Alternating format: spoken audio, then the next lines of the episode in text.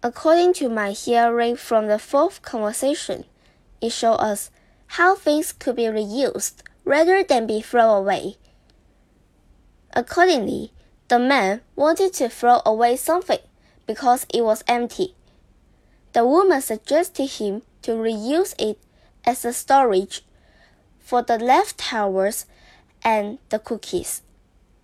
My personal opinion is that being friendly to the environment is the responsibility for every one of us.